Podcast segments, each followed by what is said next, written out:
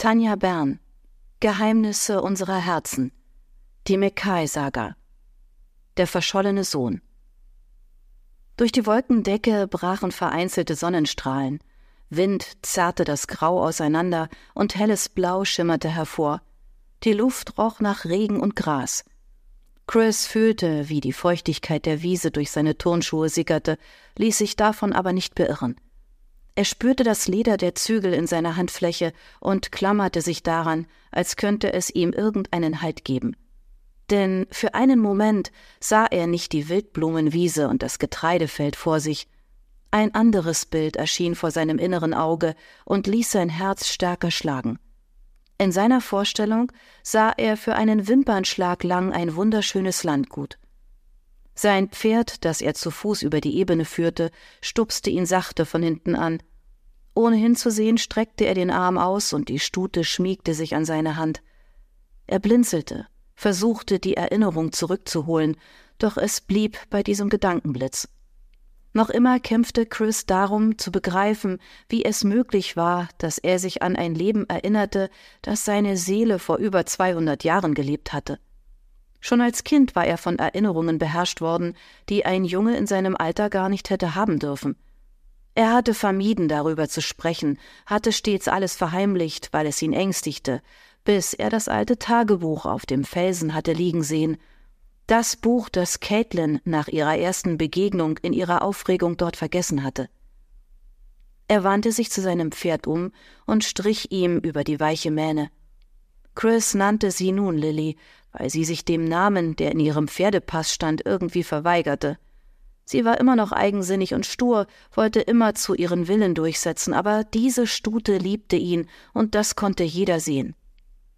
Chris lief nun weiter über das Gras bis zu einer Stelle, in der man am Boden noch die Einfassung eines alten Gebäudes erkennen konnte. Langsam ging er den Grundriss ab, beugte sich hinunter, um den alten Stein zu berühren. Hier, an diesem Ort, hatte einst der Mann gelebt, der in diesem anderen Leben sein bester Freund gewesen war – Lester O'Brien. Caitlins Großmutter Fiona hatte ihm erklärt, wo er noch alte Grabstätten finden würde. Ihre Begleitung hatte er abgelehnt. Dies musste er allein tun, nachdem er es so lange aufgeschoben hatte. Er wandte sich nach Osten, kam einem Wäldchen nahe, in dem, wie er wusste, noch immer die Ruinen des alten Mackay-Hauses ruhten. Vom Landgut der Familie O'Brien gab es nur noch die Grundmauern. Wegen Einsturzgefahr musste es in den 40er Jahren nach dem Krieg abgerissen werden. Nur Fionas Cottage, das früher anscheinend Bedienstete beherbergt hatte, war durch eine Runderneuerung erhalten geblieben. Lilly warf ungläubig den Kopf hin und her. Du willst dich bewegen, hm? Später, Süße. Gib mir noch einen Moment. Eine bröckelige Trockenmauer umfasste ein kleines Gelände, in dem eine alte, knorrige Buche thronte. Moos überwucherte den Stamm, ihre Zweige streckten sich weit in den Himmel. Der Baum strahlte Stärke aus, eine sanfte Böe bewegte seine belaubten Zweige. Chris ging in den abgetrennten Bereich und band Lilly an einen dicken Ast des Baumes. Sie schüttelte etwas unwillig den Kopf, fand dann aber am Boden saftiges Gras, das sie gnädig stimmte. Er schaute sich um. Hier befanden sich sehr alte Gräber. Kaum einer der vermoderten Steine stand noch, die meisten ragten schief aus dem Boden oder waren umgefallen. Ein seltsames Gefühl erfasste ihn. Es zerrte an seinem Herzen und ließ ihn kurz taumeln. Mit einem tiefen Atemzug riss er sich zusammen und versuchte, die Namen zu entziffern. Zuerst fand er die Grabstätte von Helen. Chris fiel auf die Knie und legte seine Hand auf das Gestein. Seine Finger fuhren über die eingravierten Daten, und obwohl es ihm die Kehle zuschnürte, lächelte er. Für die damalige Zeit hatte sie ein langes Leben haben dürfen. Es tut mir leid, dass ich dir damals nicht die Liebe habe geben können, die du verdient hättest. Er schaute auf den Stein daneben, der nach vorne gekippt war. In einer Kraftanstrengung stemmte er ihn auf. Es war Lesters Grab. Anhand des Datums konnte er sehen, dass auch er das Alter hatte erleben dürfen. Chris senkte den Kopf, suchte eine Verbindung zu ihnen. Durch die Bücher, die von seinem anderen Ich geschrieben worden waren, kamen sie ihm plötzlich so nah vor, als hätte er sie vor wenigen Tagen erst verlassen müssen. Tränen sickerten in die alte Erde, und er schämte sich ihrer nicht. Er wusste, dass die Tochter, die Lester und Helen nach seinem Tod bekommen hatten, nicht hier zu finden war, denn sie hatte in eine andere Familie eingeheiratet und würde auf deren Friedhof ihre Ruhe gefunden haben. Nachdenklich richtete sich Chris auf, ging zu der Buche und lehnte sich an ihren Stamm. Nur ein Schicksal hatte bisher niemand lüften können. Was war aus James geworden? Sein Sohn, in dieser anderen Zeit, die sich oft so nah anfühlte. Jegliche Spuren verloren sich, nachdem er ins Erwachsenenalter eingetreten war. Fiona hatte noch lange nach ihm geforscht und war doch zu keinem Ergebnis gekommen. Ich wünschte, ihr könntet mir eine Antwort darauf geben, flüsterte Chris mit Blick auf die beiden Ruhestätten. Mit einem Seufzen erhob er sich und ging zu Lilly. Da er ohne Sattel nicht gut aufsteigen konnte, führte er sie zur Trockenmauer und kletterte auf die Abgrenzung. Von dort schwang er sich auf ihren Rücken und zeigte ihr an, dass sie zurückreiten würden. Er ließ ihr Freiraum und trabte mit ihr über den weichen Boden. Das Cottage kam in Sicht. Eigentlich war es viel zu klein für sie drei, aber sie fühlten sich als eingeschworene Gemeinschaft. Nur sie wussten um diese besonderen Erinnerungen, und Chris wollte auch Fionas Gegenwart nicht mehr missen. Caitlin wartete am Eingang auf ihn, als hätte sie bereits gespürt, dass er zurückkommen würde. Er ließ sich von Lilly gleiten und sie kam auf ihn zu. Ihre dunklen Augen schauten ihn prüfend an. Hast du sie gefunden? Fragten sie. Ihm war nicht nach Reden zumute. Chris zog Caitlin einfach an sich, um sie zu küssen, und sie schmiegte sich in seine Umarmung. Nach einer Weile beruhigte sich sein aufgewühltes Gemüt. Helen und Lester liegen dort an der alten Buche. Deine Oma hatte recht. Caitlin schwieg kurz, dann sah sie auf. Und ich war heute noch einmal bei den O'Malleys. Was haben Sie gesagt? Jeffrey O'Malley weiß nicht so recht, wie er mit mir umgehen soll, nachdem wir ihm das Stück Land offiziell überschrieben haben. Sie lächelte traurig. Er verstand diese Geste nicht so recht, also habe ich.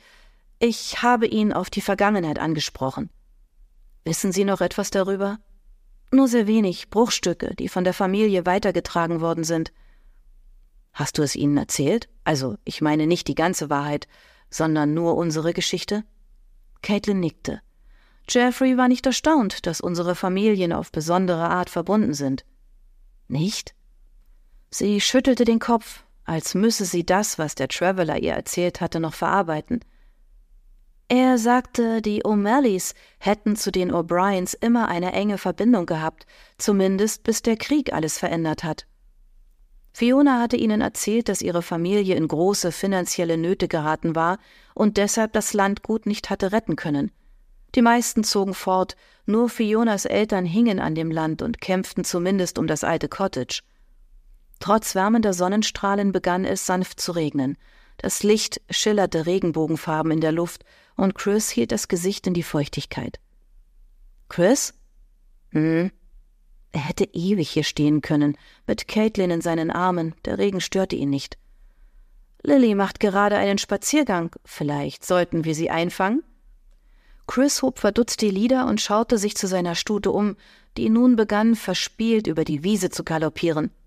Er pfiff auf zwei Fingern, und zumindest reagierte sie, denn sie verfiel in leichten Trab und schaute kurz zu ihnen herüber. Dieses kleine Biest, murmelte Chris. Caitlin lachte vergnügt auf. Es dauerte fast eine halbe Stunde, Lilly einzufangen, denn sie machte sich einen Spaß daraus, Chris und Caitlin zu necken. Schließlich kam sie von allein zu Chris und sie brachten das Pferd zurück zum Gestüt seines Freundes Hamish, wo Lilly noch immer ihre eigene Box hatte. Sie verabschiedeten sich von Lilly und schlenderten Hand in Hand zum Kiesweg, der sie vom Stall fortführte. Oma sagt, wir haben etwas in Gang gesetzt, das nicht aufzuhalten ist, sagte Caitlin leise. Wie meint sie das? Wenn ich das nur wüsste. Sie hat die Runen gelegt und sich sehr schwammig ausgedrückt. Wie so oft, grummelte Chris und dachte mit Unbehagen an diese Runen, die ihm als John damals keine besonders rosige Zukunft vorausgesagt hatten. Er mochte diese mystischen Steine nicht, obwohl er natürlich wusste, dass sie nicht für die Zukunft verantwortlich waren. Dennoch schienen sie unterbewusste Dinge aufzudecken und vielleicht sogar vorauszuahnen. In seinem anderen Leben hatte er dies schmerzlich erfahren müssen. Sie sagt, es muss nichts Schlechtes sein. Chris lachte mit einem bitteren Unterton. Ja, das sagt sie immer, um uns nicht zu verschrecken.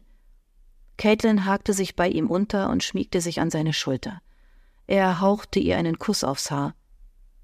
Ich frage mich. Er stockte. War dieser Gedanke töricht? Was denn? Unsicherheit keimte in ihm auf, aber auch eine Spur Hoffnung. Ob die Runen irgendetwas über James Verbleib sagen können? Oma hat es mehrmals versucht, aber die Antworten sind jedes Mal sehr widersprüchlich. Sie wanderten am Ufer des Derwent Water entlang und setzten sich auf die Bank bei Friars Crag. Vor ihnen breitete sich der See aus. Wolken spiegelten sich in dem Wasser. In den hohen Kiefern, die rechts und links den Ruheort flankierten, rauschte leise der Wind. Caitlin griff nach Chris Hand.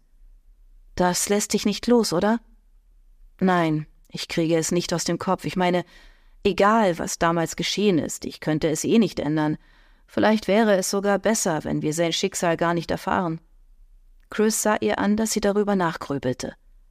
Eine Böe wehte ihr das dunkle Haar ins Gesicht und sie schob die Locke hinters Ohr. Und wenn wir an der falschen Stelle gesucht haben? Was meinst du? Wir haben immer angenommen, dass James Lesters Nachnamen angenommen hat. Und wenn das später gar nicht der Fall gewesen ist? Es gibt aber auch keinen Baronet mit Namens James Gregory Mackay. Sie tippte sich nachdenklich mit dem Zeigefinger an die Lippen, eine neue kleine Eigenart, die Chris sehr liebte und ihm jetzt ein Lächeln entlockte.